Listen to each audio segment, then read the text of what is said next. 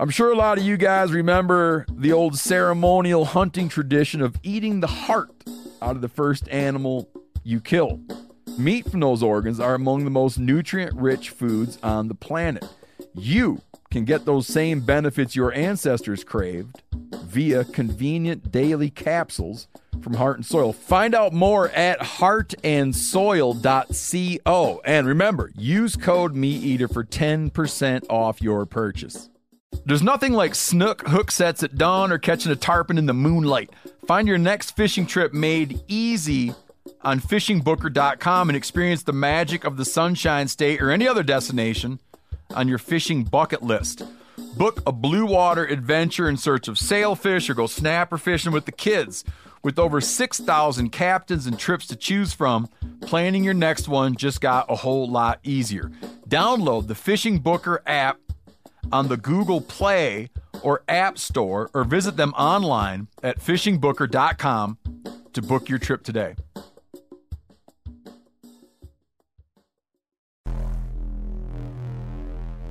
Welcome to the Wired to Hunt podcast, your home for deer hunting news, stories, and strategies.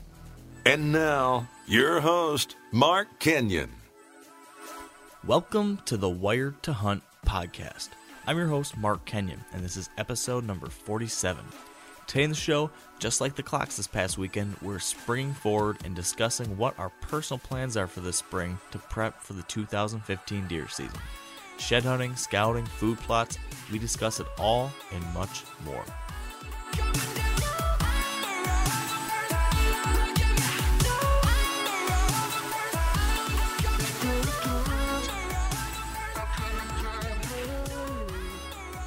All right, welcome to the Wired to Hunt podcast.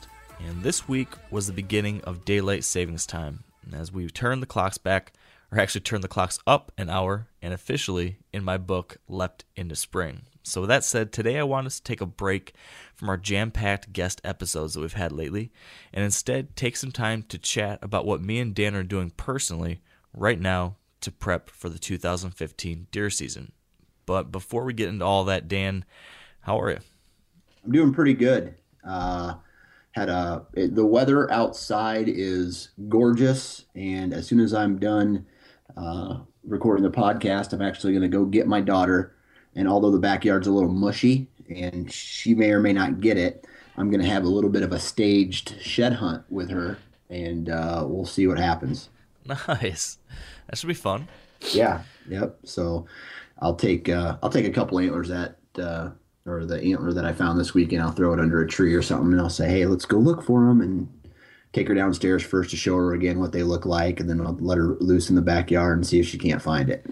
It's an awesome idea. It sounds exactly like what I'm planning on doing after this call too.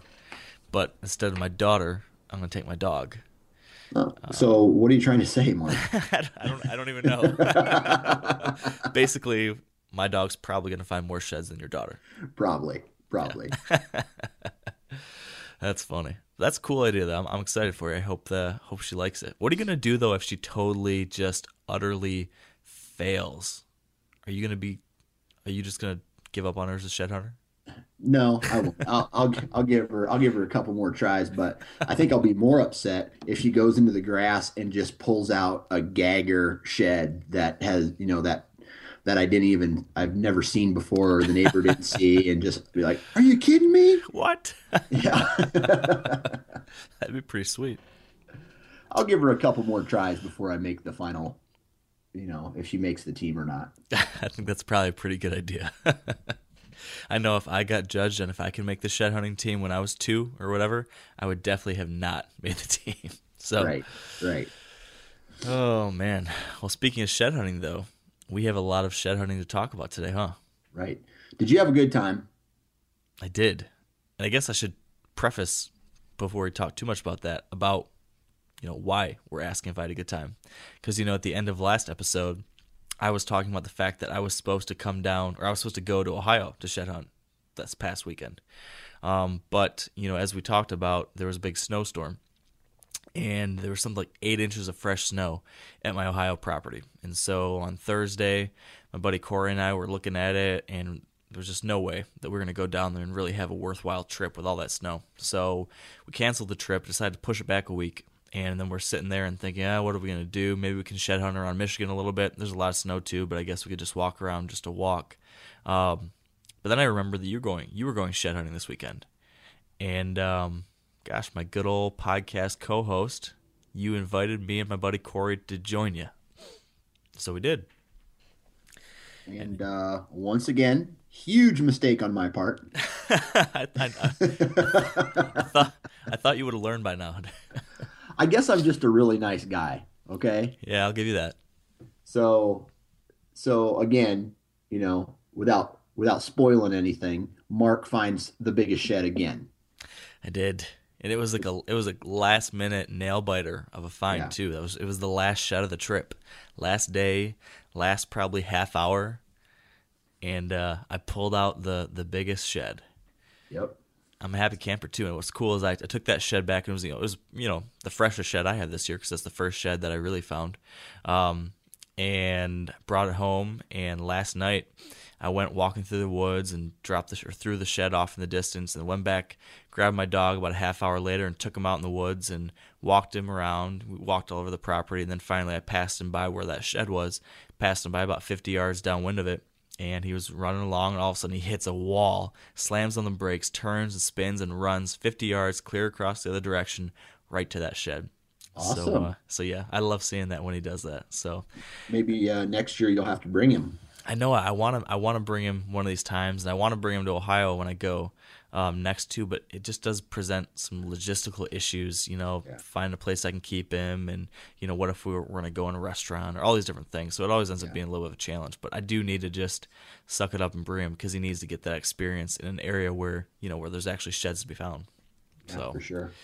But it's fun. It's fun. But uh, what do you think? Should we uh, should we regale our listeners with the story of the weekend? Yeah, uh, I mean, it, I had a blast. I, I, know we didn't find a lot of sheds. I think what was our total? Six. I think five. Six, five, five sheds. Five, five, five sheds. sheds. But uh, you know, guys like us, we make the best out of a, uh, an average situation. So. Uh-huh. So yeah, well, well yeah. we uh, we got there Friday afternoon, me and Corey, after about a seven and a half hour drive, and you know right away you took us out to one of your spots, and what did we do? We walked. Gosh, what was that first spot? that first spot was down at that river bottom, and uh, oh, yeah. standing beans were at.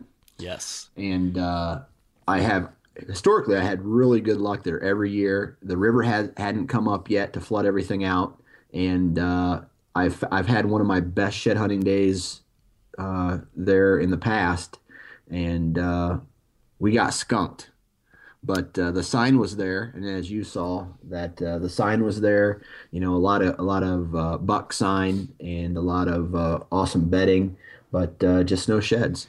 Yeah, I was really surprised, especially you know that little section where there's all those standing beans still. Like when we, yeah. that was the first place we went to, and I was like, oh, like we're gonna find some sheds here, no doubt about it. Standing beans, perfect. But yep. I think there's you know some of them were moldy, and there had been some water yep. in there, and I think that might have kept him from popping in there as much, and wasn't there. But uh, gosh, we went. Uh, I think the highlight of my night, really, the shed hunting wasn't so great that night, but we went to a bar that night, and there was a really, really darn good buffet. Right, that was a pretty good buffet. Yeah, yeah, catfish, uh, whitefish, fried chicken, uh, fried chicken, and steak cutlets. Yep. Salad bar, fried I mean, shrimp, fried, fried shrimp. shrimp. Yep. Oh, it was good. Uh, I, mashed uh, potatoes, corn, green beans. Yeah, the real deal. Yeah. And that that the good thing about that is that restaurant is in the middle of nowhere. Yeah, I mean it's definitely not a fancy place, but it's like a nice, nice, good food. I mean it's yeah. a it's a good little spot. Yeah, and I, th- I told you it used to be a biker bar before they renovated it. That uh, wasn't family friendly. No, it didn't sound like it. Didn't you say that they were like tire skid marks within the bar oh, back yeah, in the they day? Used to, they used to bring the motorcycles into the bar and do peel outs oh. in there and get all liquored up and probably a little bit more than liquor and uh, had a good old time. the owner of the bar every 4th of July used to build a bonfire and then ramp his motorcycle through it. So every year, every year he'd get hurt because he ramped his motorcycle through a bonfire and uh, Oh yeah, man, I'm I'm badass. Greatest greatest day of my life, Fourth of July. That's awesome. Yep. Wow. Well, yeah, definitely has changed a lot since then. That's for sure. Yeah, that's a fact. For the Uh, better. Yeah, I'd say that they've got really good service too. Yeah. You know why I say that? Because She complimented you on we're sitting there at dinner, and somehow the topic of my beard or lack thereof came up. I think we were talking about your beard and then my beard, and how they're pretty close, right? I mean, they're they're pretty similar, but maybe yours just a little better, right? Mm, I guess everybody has their own opinion. And then the waitress comes by, and of course, you know, only you would do this. You grab the waitress, you're like, "Hey, what do you think about his goatee?" And then you put her in that awkward spot. She what she did? She didn't know what to say. she she was just kind of taken back at first, but th- then she complimented you while we were on our way out the door. Yeah, on the way out, she's uh, what she, she was. Um, You do like, uh, uh y- yeah, you do have a good goatee. I think it wasn't even it said. wasn't even that good. I think she said, ah, "It's not bad." Yeah. Then you guys started flirting. no, no, no flirting. but I do think you were talking about you were describing. And you're like, you know what? You know what you look like, Mark? You look like a like a rookie major league pitcher that just came out of college, just trying to get some facial hair. trying to make it big, you know, trying to get that Gillette sponsorship. uh huh. and, uh, and uh, you just got to, you, you know, you just need more time. The big money in ad, you know, in sponsorships isn't coming until you can really drop the the hammer, so to speak, on the on the uh, the man goatee. And uh, as soon as that, then you know, Gillette starts calling. Uh, Nike, hell, you may even be sponsoring, uh, getting sponsored by a, a company that makes beard nets for. That really is the peak. That's the peak right there. You can get to that point. on our drive home, me and Corey were talking about a someone that went to high, or I know, I think it was somebody he went to high school with, or he knew a friend that played college baseball, and he was a little skinny guy, um, kind of like me, skinny, not a whole lot of like, facial hair, not real big, um, but he went home over the summer. And when he came back the next fall, all the baseball players on his team like couldn't believe like it was the same guy. He was huge, full beard, and he was really big, and like, what in the world happened to you? And he said, well, I was working on the farm all summer, and then my dad had these horse horse steroids that he said I should start taking. so I might start taking some of those to get the full beard effect. yeah, yeah. oh man! So that was day one. Day Day, two. yeah, day two was our big walk. Day What, two is 10 hash- hours? 10 hours, and that was uh, hashtag shed rally. At Shed Rally. Yes, we uh, How many times do you think we yelled that? uh, at least 50 probably. 50. Yeah. Yeah. And then we'd say, just practicing. Yep, because we were gonna yell shed rally if we found a shed, and then we never found a shed. No. Uh, You know, and I think the huge issue with that, with with our lack of shed finds, was we did not follow Dan Perez's instructions and rake waterways. We didn't rake any ponds, and I think I think that had a lot to do with it. If I would have brought the the old rake, we would have we have been stacking them. You know, we we definitely talked about it a couple times, didn't we? Yeah, it would have been interesting. Who knows? I mean, it's a really interesting idea. Unfortunately, all the ponds that we passed were were frozen, and we didn't have a rake. Right. Um, but it's an interesting one. Someday, maybe we'll give it a shot. But yeah, Yeah. you know, we weren't uh, weren't finding the sheds. I think you know, like we talked about, you know, when it comes to shed hunting, lots of times, really, it's it's where the late season food is, Right. and a lot of your late season food, you know, the bean fields were flooded out, and you have some neighbors that have very very good late season food, Yep. To the north, to the south, and to the east. So and that seems to really pull them away. they like a sponge. And I mean, compared to what we found to what they found, and uh, it's that's one day for them. And we walked for 15 straight hours, almost 15 hours total. Can can we talk about that? Yeah. if you want. Can you can you share the details about uh, who that is, or do you want to keep that uh, disclosed? Well, I'll tell you. I'll tell you this. I hunt next to two very well managed farms. One of them is a very well known hunting TV show, and uh, every year they uh, they have you know they they find a ton of sheds. They kill huge bucks, and I'm just fortunate that I can get some of the residual off of off of their you know their time and energy. I get some some wandering bucks come through my area sometimes, and you know I think we talked about it. I get like random 200 inchers or you know booners come through once a year. I'll catch one random giant roaming deer on one of my trail cameras that maybe just have three pictures of him, and that's it. And it, he's he's coming from one of those farms, but uh, very well managed. And uh, then when shed hunt season comes, all the food's gone. They have you know several several you know hundred acres of food plots. It makes uh, makes shed hunting difficult on my properties when they that their property draws them in like a sponge.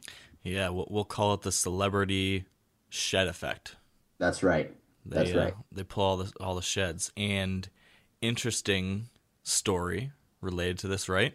That we, Right. that we discovered last night. I get a text message from my buddy Corey, and he was on this these people person's uh, Facebook page, and they had posted a picture of all the sheds they found on Saturday, the same day we were out there looking. And like you mentioned, they found a whole crap ton compared to us. And Corey goes, "Dude, those sheds, that's Mark Kenyon." Yep. That's the Mark Kenyon buck, the buck that you Yep. named after me because I found his shed last year. Yep. And it is. I looked at it and it is exactly that. Oh yeah, Um, that that huge matching set on the front of the the very front. yeah. I believe I have that right side from last year. Really, is that a buck that you had been hunting and that you knew? Uh, nope, just a random shed I found. Actually, I found it on the uh, um, on the that first place that we went Okay, nice. on that uh, that bottom that bottom uh, standing bean field. So that's where I found him the first that that last year. So About how far away is that? Do you think? I mean, that's a Oh. couple miles, isn't it? yeah, it's a it's a mile or so. So it, it's crazy how that time of year, as soon as the food runs out, they go like in the timber or you know ag fields start drying up. They'll go to the last possible food source. So the property that I hunt is you know giant timber. So to the south and to the north are these these managed farms with food plots. Depending on where these deer end at, whatever closest one there to is where they're going for the rest of the winter. So that one buck probably just was closer to that that bean field or that corn, it was corn last year, uh, and was just happy. You know, he was closer there, so that's where he stayed the, the entire summer or the entire winter. Yeah, yeah. And they go back to their home, their summer fall range, which is the property that I can hunt, and they had they get back there probably about um, I'd say I'd say April is when they start coming back. Nice. Well, it's uh, even though it's a bummer for shed season, usually it's, it's a nice benefit you have during most of the rest of the season, at least during the rut when they're moving through. Right. Because man, I, I really hope that Mark Kenyon doesn't spend too much time on their property because I well, I was gonna say I want you to it get a shot, at him, depends. but then I, it depends if you want to give your if you want to give your uh, your antler up or not. right for a second there I was feeling really generous, Yeah. but but now I don't know. Maybe I- I got some leverage on them. Maybe I can be like, hey, you know, next year, you know, that buck made it through this year, so what? He's gonna be like a six and a half year old or a seven and a half year old this year, probably. Yep. I mean, what do you think he scored last year? He was high sixties, don't you think? Yeah, he's he's definitely high sixties, mid So- to high sixties. Yeah. So next year he's probably a booner. So Yep. you know these folks are probably going to be targeting him next year, and I'm going to have his shed. I'm going to say, hey, if you want this shed, how about you let me hunt your farm? Yeah, they'll think about that. yeah, I think that'll work real well. Now, a lot of you guys are familiar with the old hunting tradition of eating, you know, some organ, the heart or a chunk of liver off the first animal you kill. I had that when I was a little kid, and it was a big deal. Organ meats were always prized by frontier people who knew the importance of getting a lot of different minerals and nutrients. And as often is the case, those guys were onto something because organs are among the most nutrient rich foods on the planet. And you can get the same benefits your ancestors craved via convenient daily capsules from Heart and Soil made exclusively from regeneratively raised, grass fed, and finished cattle.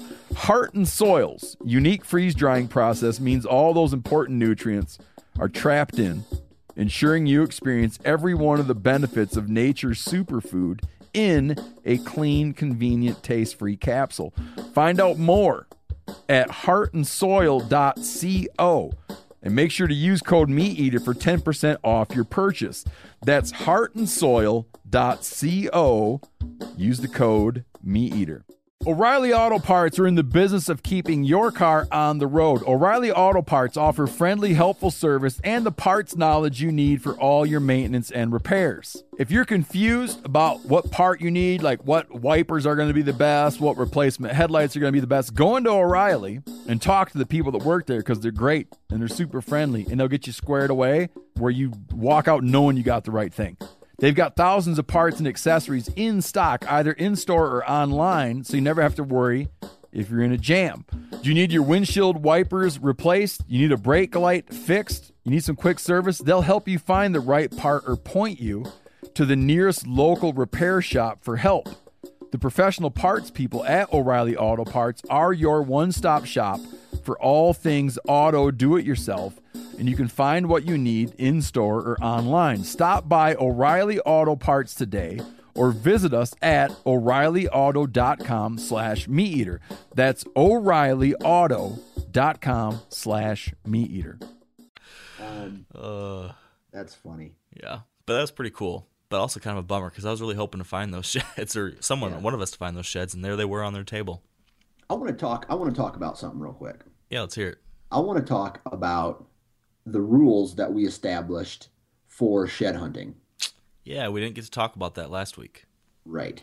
So I get a little Facebook message uh, from someone saying that, uh, you know, they're, oh, that's politics. That's just shed hunting politics or something like that. I don't even know. I don't even remember. And he's like, why? Why do you, this guy said something about? Uh, I don't. Uh, I don't understand why you would give away a shed if you were the person who found it.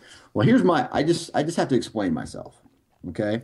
The first off, we'll say the rules. The rules are, if you find a shed the very first shed of a matching set, and that's to to be determined by the group. If I was to find the first shed, and then let's say Mark would find the second side to that uh, rack, Mark would give it up, and that reason is because I feel that if you're gonna, if both antlers are found, they need to be together. That's the the deer grew that, and that's just kind of kind of what I think. What are your thoughts on that? You know, I, I like it. I think you know it's obviously these are rules that I don't know some group of friends started that we've just been passing them along, and uh, it's it's what I've always heard and what I've always abided by, and I know same for you. Um, it's obviously nothing written in stone, and it's not like Exactly. everyone It's does that. Federal law. No, there's no shed hunting law, um, but it seems to be a generally accepted, just kind of unwritten rule that it just seems to be the right thing. If if if you've got that antler, you want to match it up. You want to have that match set. Getting a match set is pretty special, and if you already have that first half, it just feels like the right thing to do. Um, and I think you know, yeah, it sucks giving up a shed to someone because you know it's it's a great excitement to find a shed. We don't find a whole lot, so when you find one, we want to keep one. But I think you know when you give one up, karma comes back. Ooh, I'm knocking over picture frames over here. karma comes back around, and um, you know you'll you'll get yours eventually. So I'm totally that's- I'm totally okay with that, and I know that if I found a shed, like a big shed, like one of the ones that like a buck I've been following, and then my buddy found the match, you know, it, it would be amazing to have both. And so knowing that that would be the case, you know, I'm totally fine giving up a shed. Of the five biggest sheds that I've ever found, I've had to give three of them up because um, one was the person gave or the person found one the day the, the matching side the day before. And the second reason, which is rule number two, if somebody kills that deer, whoever kills the deer gets all the antlers from all the years. So it's just like that story all has to live in one spot. It's not like, you know, like for me, if I killed Mark Kenyon, and I'm just going to use this as an example. Uh-huh. I kill Mark Kenyon and I have it I have his mount on the wall.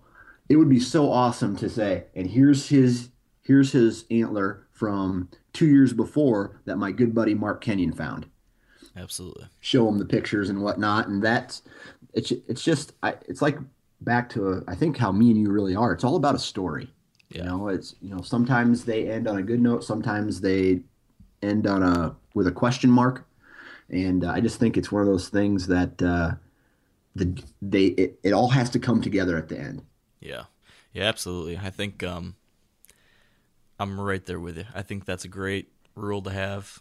I think it benefits, it, it, like you said, benefits the story, and being able to have that shed really just can, you know, it's it's a special thing. And if you have that connection with a deer, you end up killing a deer. Maybe it's a deer you've hunted for a couple of years, whatever it is. Um, you know, you're deserving of having that bone. So if you do kill Mark Kenyon, the deer, I will be happy to give you that shed back, um, and I'll be excited to be a part of that story in some small way. So, yeah. So uh, see if we can pull it off your neighbors and uh, get that slobber knocker next year because he's gonna be a stud. Yeah, yeah. I uh, I don't know what I'm gonna do, but I'm gonna I'm gonna make some kind of adjustments, and I know we'll get that we'll get into that here in a second. But uh, my my next question to you is: Are you still friends with Corey Fall? you even put the full name out there. He's really gonna Yeah. get thrown under the bus now. yeah, you know I am, um, and I know you're bringing this up because you know there's the the potential that he he broke potentially the third rule of shed hunting to a de- to a degree. I mean, it's not it's not one that I call it as you know it's not It's as hard to do. It's, It's hard hard. to do. It's hard to abide by. Right. It's one of those things that you really have to pay attention in order to follow it, and it's hard to, especially when the terrain is um, like it is on on my farms, where it doesn't, it's not in a straight line. And I'm just I'm just bringing it up basically to give him some crap, but uh, I've seen it I've seen it the opposite way, where someone will be walking down a deer trail, find a giant antler, and I gave you a specific example of that. But they found this giant, like 80 point side, 85 inch antler. Yeah, not an eighty, And- not an eighty point side. No, 80 point side, yeah, 80 an 80 inch, 85 inch antler. And uh, so as this guy's taking pictures, another person kind of hops, continues the shed hunt in his line, and doesn't give him the opportunity to find that himself. You know, we're we're kind of digging deep on this third rule, but the guy ended up finding it, and then a didn't give it, uh, then broke rule number one and didn't give it up. yeah, which is which is pretty lousy across the whole board. Yeah. Oh well. I mean, Yeah. it is what it is. It's and that that shed that the second guy found was like 94 inches. So, you know, it would be tough for some people, and you know, those rules probably weren't established at the time of the that shed hunt. But it's one of those things where, whenever I go shed hunting, I always ask what the rules are because I've been shed hunting before where the guy who owns the property wants to keep the sheds. Right. That's fine with me if that rule's established right off the bat Right. um, or if uh, or you know sometimes people have other rules or I don't know what they what they may be, but if they're brought to attention uh, right off the bat, it can. Uh, I mean, I can see to where people would get in huge arguments about it. Yeah, I think it's one of those things, you know, because because people get pretty excited about antlers. So Yeah. it's best to if you're taking if you're going out together and you're looking for antlers and it's on someone else's property or whatever or whatever it is, it's just good to get you know, hey, these are the basic guidelines we're going to follow here, and here's the plan. And you know, when it comes to like you mentioned, you know, walking lines, you know, it's just basic kind of shed hunting etiquette that you know when you start when you're walking property with several people right you all kind of say okay i'm going to work this line here. I'm going to work the top of the ridge. So and so is going to work three quarters down. So and so is going to work the bottom. That way you're not all crossing each other all the time and then you each walk your own respective line it will call it the line and then that way everyone has their own opportunity to find sheds in that path in front of them um, and then you know sometimes you know inevitably like you mentioned because of terrain or different things there's going to be some narrowing down. People are going to have to get closer to each other. You might cross a little bit here and there when you're making turns and whatnot. But you know what could be disrespectful is you know if you guys if we agree we're all going to walk these separate areas and then someone keeps popping in front of you and you know looking at your stuff too and then you don't have the opportunity to find any sheds. So Yep. Well, and the the main reason I bring a rule like that up is because if you want to cover as much area as possible, every you can't be crisscrossing each other. That that way you're you know you have the potential for missing sheds, and you know when for me I only have this one weekend to go. I want to make sure we're covering as much ground as possible and finding as many sheds as possible. Yeah, yeah, absolutely. It's it's a it's a smart way to shed hunt, and it's like a it's it's a way to keep it from being such like a deathly competition because if everyone's kind of in a free for all, then you're gonna have people like trying to get ahead of people. Yep. Um, if everyone's you know out for themselves, this way when you have a you know kind of a basic assigned area that you're looking that way, everyone can go about it. And I kind of look at it as you know what. I don't. I, I used to when I was early on. I was always stressed about like trying to, you know, be in the right place before anyone else, maybe. Um, but now it's you know what I'm just gonna walk my little spot, and if I get lucky enough to find one, I get lucky enough to find one. If not, don't worry about it. Eventually, you know, eventually I'll have my opportunity. And it's it's it's a dumb thing to get stressed out about. So It's supposed to be fun. Yeah, I mean, all we did this whole weekend was laugh and make fun of each other. That's all. That's all we did. and that is a good shed hunting weekend in my That opinion. is good. So That is good. so yeah, it was a lot of fun. And thank you again for for letting us come down there and walk your property and bring home a couple sheds. That was a lot of fun. Yeah, I had a blast, man. Yeah. Before we before we jump off the shed hunting topic, we we've talked about this a little longer than I thought we would, but I really quickly want to share my plans for this coming weekend. Um, and that'll Yeah, be kind of I a good wait. I cannot wait to see what you find. Yeah, I'm uh, as excited as I was to come down with you. I'm maybe more excited um, from a deer hunting perspective to go down to Ohio because because of everything that's going on down there. Well, and you get a and you get to hunt that property. Yeah, yeah. So uh, it's gonna be money because since we waited a week, all that snow is gonna be melted and it'll just have melted. It's probably gonna be finished off melting maybe Wednesday or Thursday, and we're gonna get there Friday. So the snow is just gonna come off. Hopefully those antlers aren't all chewed up.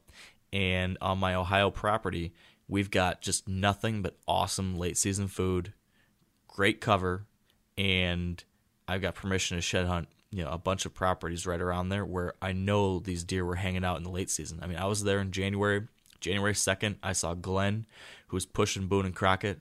I saw Blades, who's mid 130s. Um, we've got trail camera pictures of several other of our really good bucks still late in the season that were, you know, alive and well, hanging out in the area. Um, I got, you know, I saw Junkyard just around the corner on a neighboring property. 180. So there's all these good deer that are in the area still, and I had standing beans on my neighboring property that I can shed hunt, and cut corn on my property. So you know these deer are going to be there, and it's just a matter of finding the sheds. But I, I can almost guarantee there's going to be a lot of sheds in the area. Yeah, man. I hope you find them. I, I, uh, I wish I, I wish I had properties that ha- have that food description. Well, it's not every day you run into a standing bean field like what you're going to be walking into. Yeah, it's a kind of a lucky situation where they couldn't harvest it, and um, man, they, when I was there at the end of the season, deer were just piling into it. And then I went back again January 26th uh, for a little other thing I did down there. Wasn't hunting, but I was in the area checking some things out, and I was standing out in those fields at the end of the night, and like 25 deer were piling out into the field again. So I mean, they were still in there at the end of January. So I'm I'm sure that they were there when they're dropping sheds. But even more exciting than finding the sheds to a bunch of these deer that I've been you know hunting a couple of years. That's going to be awesome if I can find those sheds. Uh, but probably what I'm the most excited slash nervous about is to hopefully to to some degree, one way or the other, get some closure on the jawbreaker situation. So, what's your gut feeling?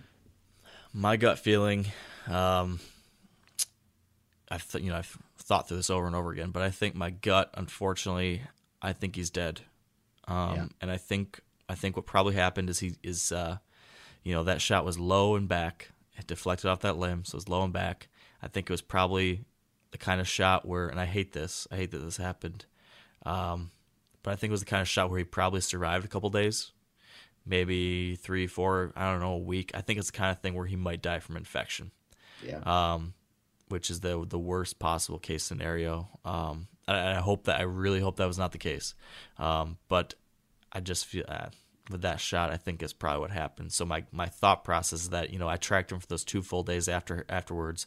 I don't think he died yet, um, but I think that you know, most likely he probably returned to one of his main bedding areas, and uh, you know, my thoughts are maybe he succumbed in one of those locations. And so, if that did happen, um, I guess the the best case scenario, assuming that worst case scenario happened, would be you know I'm hoping that I can at least find him um, and know what happened, um, and then you know be able to uh, you know have that that memory there and that token of uh, you know this deer that I had such uh, incredible several year several year hunt for. Um, but but either way, and it, hopefully I'll find him and I'll know what happened.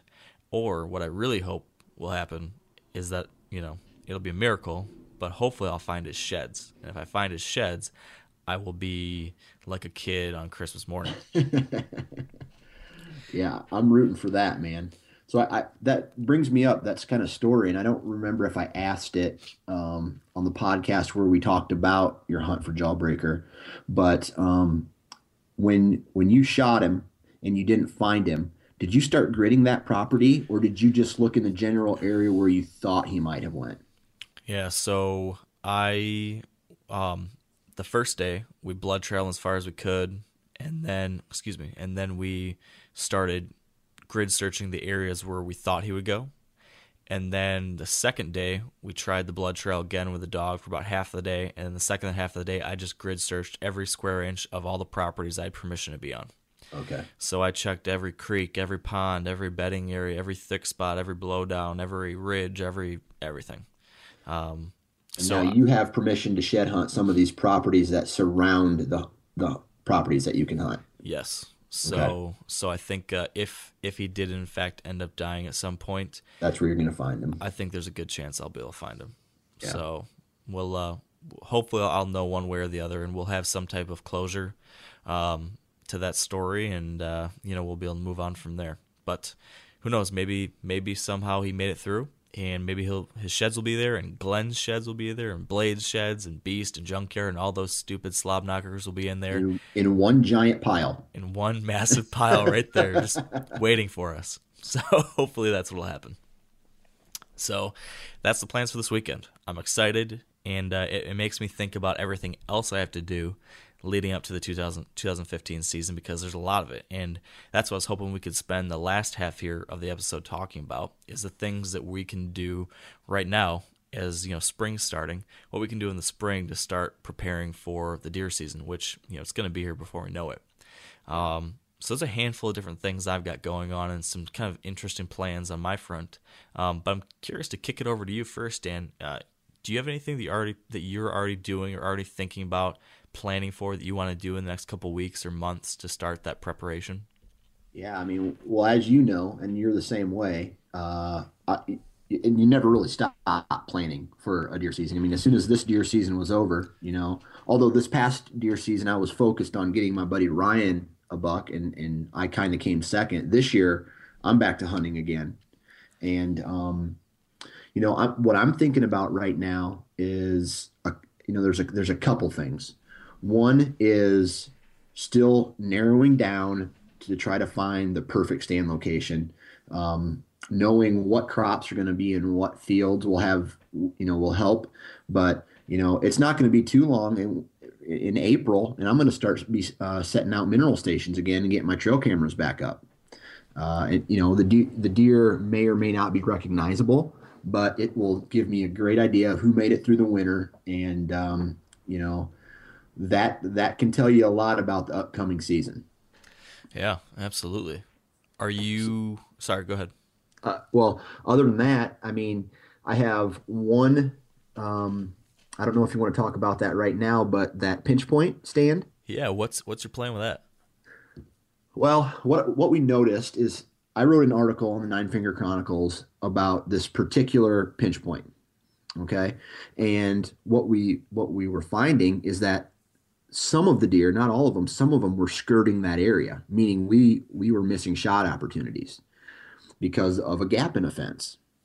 Now, I think one plan, and there's there's a couple ideas I'm trying to, to think of how to solve that problem, but I need to close that gap or move my tree stand. So I'm thinking what's going to be the easiest is actually it's going to be hard up front, but it's going to make more sense long term for the actual stand because I already have a stand hung or uh, lanes trimmed. I'll just have to go back in, in and, and do some light trimming when I set the stand up again in August. But I'm going to cut the, the farmer needs a whole bunch of locust trees cut out of the CRP field. So I'm going to take all those trees and I'm going to stack them down in this low spot where they're crossing, basically making a little wall and forcing them to use the fence crossing that I originally determined as the best place to, you know, to get a shot. So it's going to take a little, probably some summer. As soon as the ground gets dry enough to where you know when I can get on my hands and knees, I'm not going to get uh, sopping wet. I'll start cutting down some of these trees, piling them all down in that bottom ravine, and uh, hopefully that deters them from that area, and they come all the way up to where my uh, stand location is. Now, a lot of you guys are familiar with the old hunting tradition of eating, you know, some organ, the heart or a chunk of liver off the first animal you kill. I had that when I was a little kid, and it was a big deal. Organ meats were always prized by frontier people who knew the importance of getting a lot of different minerals and nutrients. And as often is the case, those guys were onto something because organs are among the most nutrient rich foods on the planet. And you can get the same benefits your ancestors craved via convenient daily capsules from Heart and Soil made exclusively from regeneratively raised, grass fed, and finished cattle. Heart and Soil's unique freeze drying process means all those important nutrients are trapped in, ensuring you experience every one of the benefits of nature's superfood in a clean, convenient, taste free capsule. Find out more at heartandsoil.co and make sure to use code MeatEater for 10% off your purchase. That's heartandsoil.co. Use the code MeatEater. O'Reilly Auto Parts are in the business of keeping your car on the road. O'Reilly Auto Parts offer friendly, helpful service and the parts knowledge you need for all your maintenance and repairs. If you're confused about what part you need, like what wipers are going to be the best, what replacement headlights are going to be the best, go into O'Reilly and talk to the people that work there because they're great and they're super friendly and they'll get you squared away where you walk out knowing you got the right thing. They've got thousands of parts and accessories in stock, either in store or online, so you never have to worry if you're in a jam. Do you need your windshield wipers replaced? You need a brake light fixed? You need some quick service? They'll help you find the right part or point you to the nearest local repair shop for help. The professional parts people at O'Reilly Auto Parts are your one stop shop for all things auto do it yourself and you can find what you need in store or online. Stop by O'Reilly Auto Parts today or visit us at o'reillyauto.com slash meateater. That's o'reillyauto.com slash meateater. It's an awesome idea. Yeah. I think that's that's really smart, and that's something that you know this time of year a great thing to do is is exactly what you're doing. You know, going and looking at your current stand locations, analyzing you know what you learned from the previous season. You know, how are deer using it? Uh, you know, how did the wind affect your hunts? How are you able to get in and out? And then start thinking about what little tweaks can you make to those locations to make them even better. So you know, in your Yep. case, block block one of their paths so that they'll use the path that's better for you. That makes all the sense in the world. Um, and you know, you're stacking trees. Um, you know, another way to do it is you know hinge cutting. If there's already small trees around there, you can hinge cut those trees where you cut a you know a small tree partway through and bring that top down to the ground. That works Yep. as a really good barrier um, and creates more cover too. Um, you know, another option, which is the opposite, is you know in the case where you have a farmer's fence. You know, this is just the low farmer's fence. Um, deer, as you know, you know they love the path of least resistance. And so if you've got a normal farmer's fence that goes all the way across, let's say a, a fence line, and you have a tree stand in one corner, maybe if you want the deer to start using that corner more often, do something if you have if you have permission or if it's your farm and you can do whatever you want. You know, cut that top wire or you know pull that top wire. You know, wrap that type that uh, top wire with a piece of rope and pinch that down so that there's a little bit lower wire there, and that will encourage the deer to cross there more than anywhere else because it's easier. And that's a great way to help funnel the deer movement where you want it. Um, there's lots of really cool ways you can do that with habitat improvements or little tweaks like what you're doing um, Yep. to just fine tune sets. And I think, you know, one of the biggest things that I've learned about hunting deer, especially when, when it comes to mature bucks, is that the details matter. And, you know, for a long time for me, it was, you know, just getting in the right area, just seeing the big deer, you know, just getting the basics right. But then once you get to that point, it really becomes a game of inches. And you have to start looking at all the little things, all the tiny things you can put in your favor because there's so many things that go wrong when you hunt these deer that every little chip that you can have on your side is going to help. And I think this is the time when you can really start addressing those details. This this period of time when we're not worried about actually hunting, this is when you need to, even though you want to go bass fishing and you want to go turkey hunting and you want to do, all, do all these other things, it's important to still focus on some of this deer prep because this is the time of year that you have the time to go in there and make these little changes, make these adjustments, um, and then it, it's really going to pay off once the deer season comes, in my opinion. Yep, I agree 100%. And and unlike you, I don't have to worry about planting food plots because I don't have properties that necessarily uh, allow for that. Um, I don't need to I don't need to hinge cut because the forest, the timber that I hunt in, is um, enrolled in a forestry program, so I can't cut trees. Um, you know, I, I, get away with cutting some uh, some shooting lanes, but that's a little bit different than hinge cutting several trees to create a, a giant bedding area. You know what I mean? So my my focus is more towards the the micromanagement of my tree stand locations as opposed to finding ways to hold or grow deer. Yeah, yeah, and it's I think everyone has to look at their own. You know, everyone has different. Yeah, exactly. Everyone has a unique situation, and yeah, it would be awesome. I mean, I, lots of people would say, "Oh, I wish I owned my own ground. I could do whatever I want." And yeah, that'd be amazing. But I think each one of us just needs to, you know, look at whatever the situation that we have, and then do whatever whatever you possibly can do to to improve it.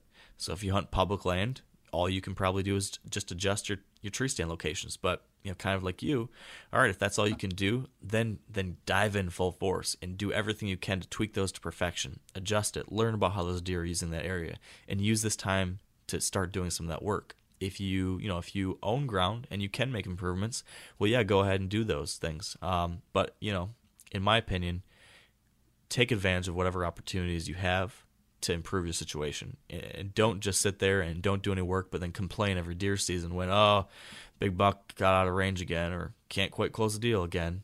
Um, yep. But you're not ever trying to do any work to improve that.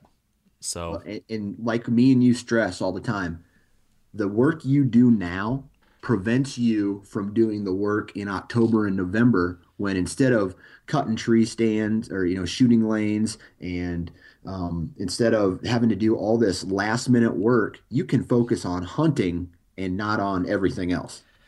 Yeah, absolutely. This is you got to do the work now, and then yep. you you cash in on that work in the fall.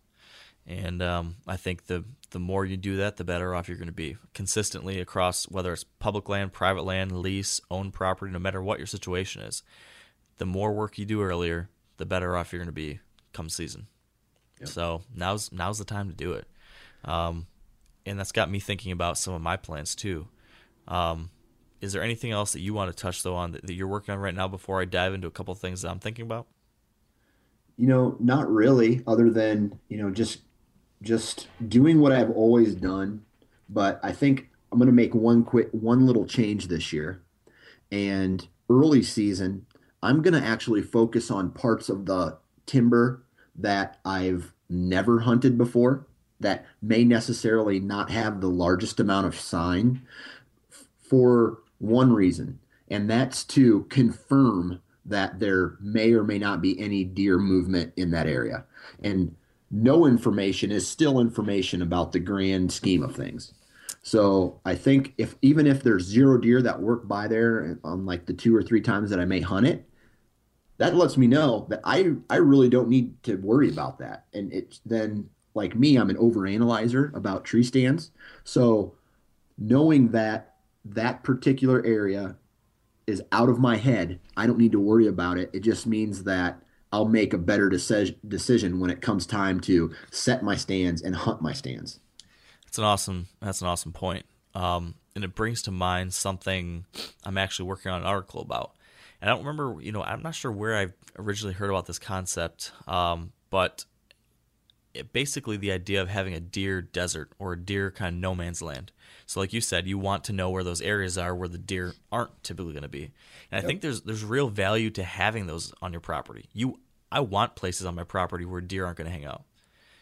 I think that you know the that's kind of counterintuitive to some people. Some people are like, well, why in the world would you want that? I want this to be the best possible deer habitat everywhere. I want deer everywhere. I want as many deer as possible. But actually, you know, in my opinion, you really do want concentrated areas where, okay, I, I'm pretty sure there's going to be deer here and here and here at certain times of the day.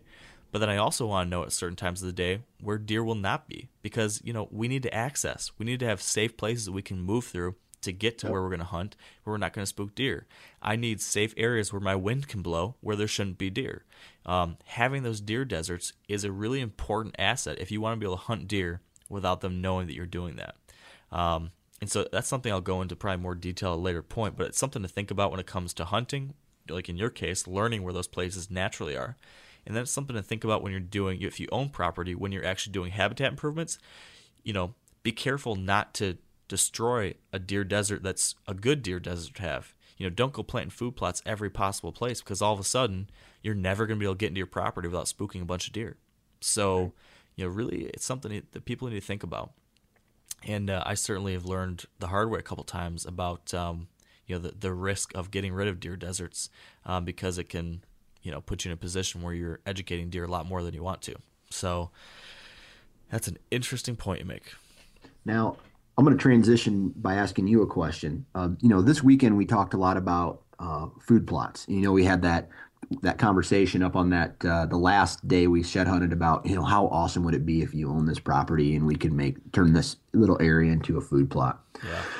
So what I want to know on your farms, or that that you are going to be doing some some uh, food plots, is, you know, did the food plots that you planted last year work? And if they didn't, what are you planning on doing this year to fix that problem? Yeah, good question. Um, so it's a it's a yes and no answer. Um, it from a purely holding deer in the area and providing nutrition for the local deer, they certainly worked. Um, I had lots of food for the deer that lasted through well into the season. I've got some late season food sources that they're, that they're still hitting right now. Um, what were they? What are those late season ones? Yeah, so I planted um, overall on my main hunting property where I'm able to do habitat improvements. I planted uh, several different food plots of oats and wintergreens, which are Whitetail Institute's brassica food plot blend. So oats, gotcha. wintergreens, and then a little bit of clover. Um, and so what I did for I've got two main food plots, um, and one of them is kind of a three part food plot that kind of looks like a half a pie.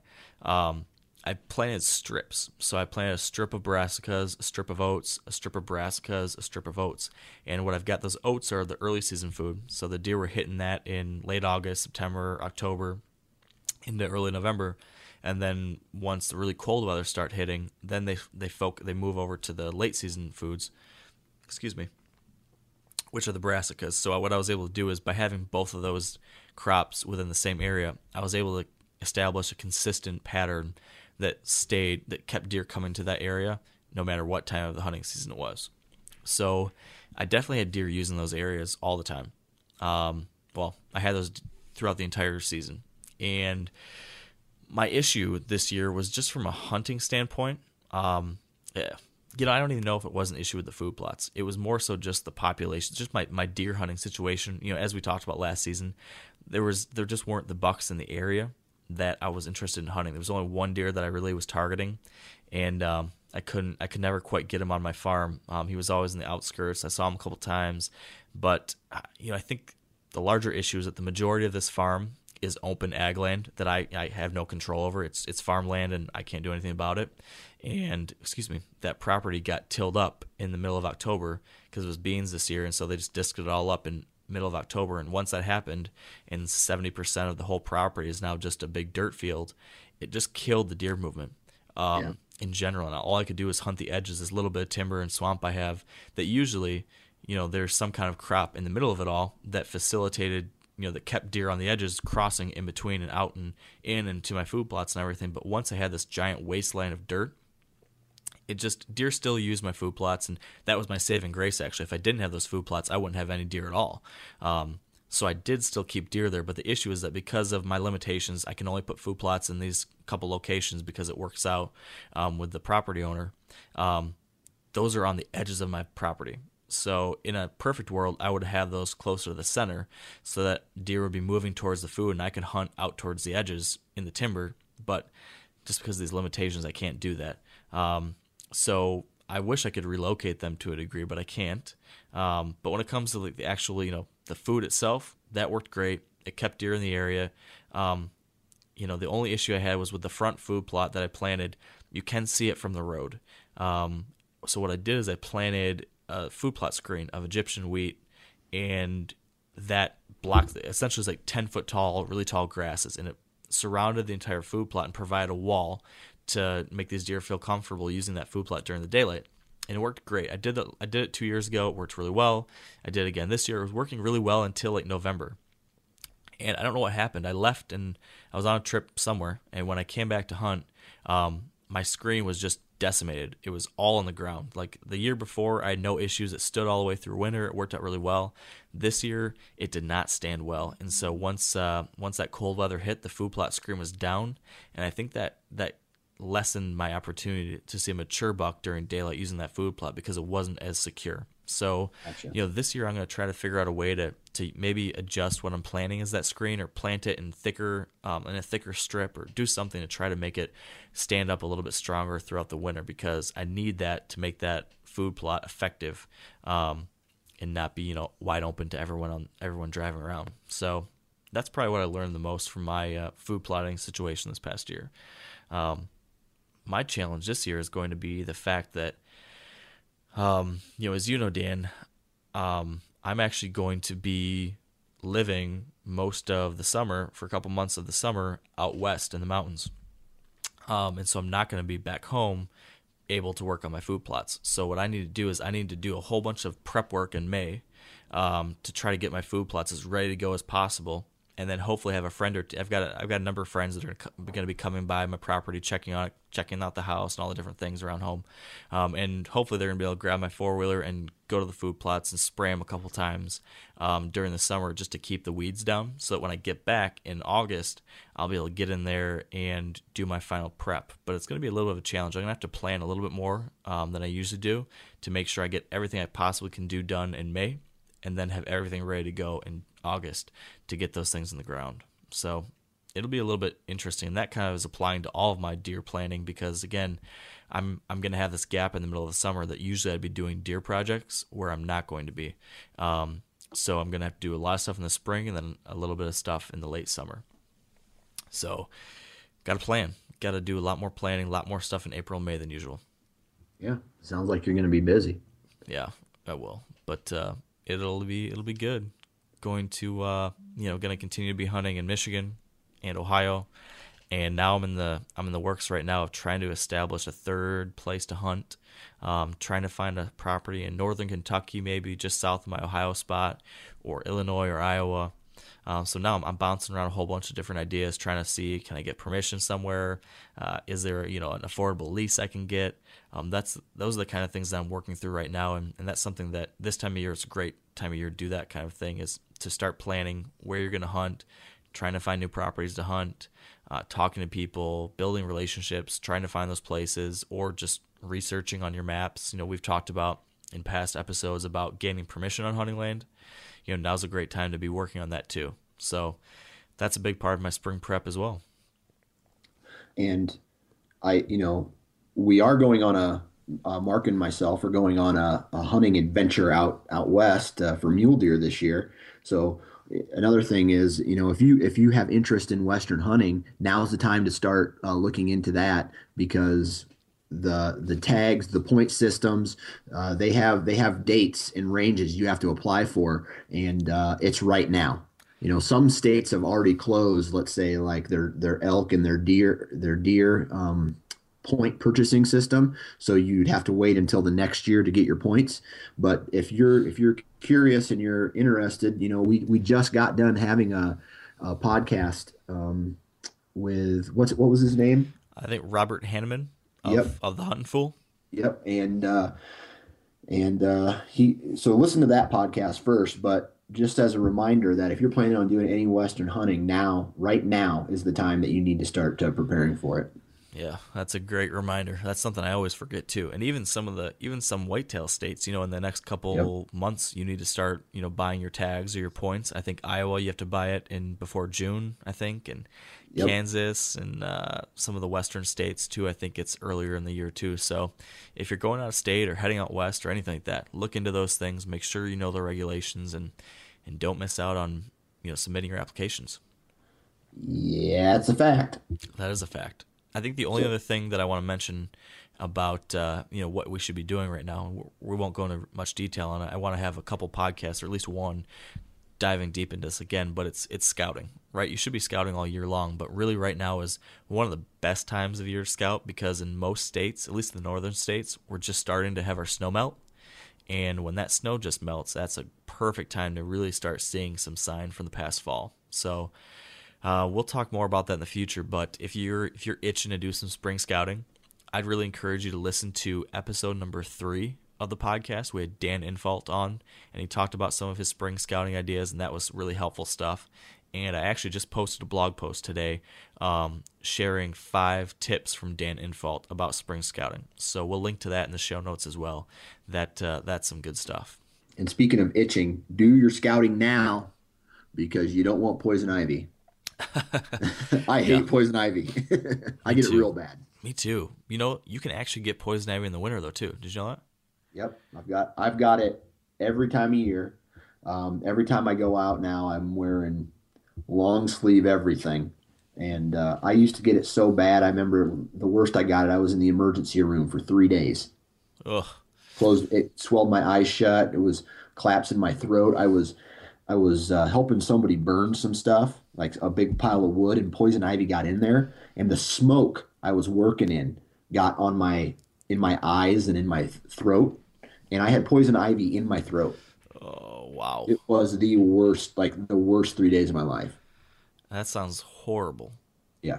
Wow. So, do your scouting now. Yeah. Avoid poison ivy. I, I thought I've had it bad. I've never had that bad. I got it. Yeah. I did I tell you about last fall when I got during hunting season, or not last fall? It was the fall before, I guess. I think you showed me a picture of your arm. I got, well, this was I got on my face, and I got oh. so bad I had to go into the doctor to you know like uh, urgent care or whatever. To, to, I was hoping they would just give me I think it's prednisone or some kind of little steroid they give you when you have really bad poison ivy. Yeah. Um, and instead they said I had to get the shot, and they gave me the shot. It's like the shot in your butt, yeah. and they gave it to me, and I just passed out. I don't know what happened, but I passed out. So I don't want to get poison ivy anymore because I don't want any more shots in my butt. I don't want any more passing out. I heard. I just imagined this needle going going in, and you just going ah, and then falling down. It, yeah, it was it was the real it was the the real feminine faint where I put my palm up to my forehead and then kind of swoon. That was exactly what I did. uh, uh, yeah, yeah. Well, I think uh, I think we should probably shut this episode down. What do you think? Yeah. You know, I do. I want to say something real quick, Corey. If you're listening, you are welcome back next year. I'm just pulling your leg, but you still have to stand at the dinner table. He does have to stand. No sitting. no sitting allowed. Oh man, that was fun. That was a good time. Um, before we do shut down, I want to give one quick update. As of this morning, I haven't posted on the blog or anything yet, but as of this morning, the brand new Wired to Hunt hats and t-shirts are available for sale on wiredtohunt.com. So, yeah, pretty exciting. I got mine on right now. so like- I hope whoever that one guy is that you sent a free one to, I hope he hasn't got it yet because I have mine and I wore it all day yesterday and I wore it all day today. Well, I took it off while I was at work, but uh, those hats are pretty cool yeah, I'm I'm I'm pretty happy with them. I'm, pretty stoked to be able to wear the new, the new logo gear, and uh, so yeah, go on the website. They're for sale. Uh, you know, anyone that you know likes the shirts and hats and wants to buy one, we really appreciate it. Uh, it, it helps us keep the podcast going. It helps keep the keeps the, the blog afloat and all all that. So we appreciate that help. We appreciate the support and hope you guys like it. Hope it's something that you'll be proud to wear and, and walk around town or the woods with. So my my shirt's in the mail, right? Uh it's not yet, but you should have lied to me, Mark. I know. You should have said it's in the mail, and I, I'll take an extra large. I do have good news though. You did get one of the first hats because the guy who was supposed to get the hat first, um, my wife was handling the mail. I'm, I'm going to throw my wife under the bus here, but hopefully she won't listen to this. but was, you just did. I did. she told me she was mailing them out, and I thought she mailed it out. And then today I went in the laundry room and I saw the boxes was, were still there, and she hadn't sent them out yet. So you you got it first. Sucker. uh, now that this this listener of ours is never going to listen again because exactly. Like those guys are asses. Yeah, jeez, man. We better stop while we're still ahead, Dan. all right. Well, appreciate you guys listening to us ramble on today all about our shed hunting exploits and the different projects we have going on. But hopefully this was something, you know, a little fun for a change because, you know, over the past couple weeks we've had a lot of interviews, had a lot of guests on the show, but we haven't really got to talk about what me and Dan are doing and so I hope that that's interesting on occasion. And you know, we'll continue to keep the great interviews and the great guests and the expert you know strategies and advice. We'll keep that coming. But of course, we want to also make sure that you guys you know know what your hosts are up to. So that said, for show notes from this episode, um, we mentioned a couple things that we'll be linking to. Go to wiredtohunt.com slash episode 47. You can also go there and get links to the new hats and shirts too. And as we always ask, also, if you've enjoyed the show, if you could please leave us a rating or review on iTunes. It means the world and it really helps the show out. I think right now we have 207 five star reviews, if I last saw, which is incredible. Um, so thank you, everyone who's done that. Uh, also, we want to thank our partners who help keep the podcast on the air. Big, big thank you to Sitka Gear, Trophy Ridge, Bear Archery, Redneck Blinds, Huntera Maps, Huntsoft, and the Whitetail Institute of North America thank you. And finally, thank you to all of you guys and girls listening to us today. I hope you've got some big plans this spring, uh, working on your prep for whitetail season. And of course, I hope you'll stay wired to hunt.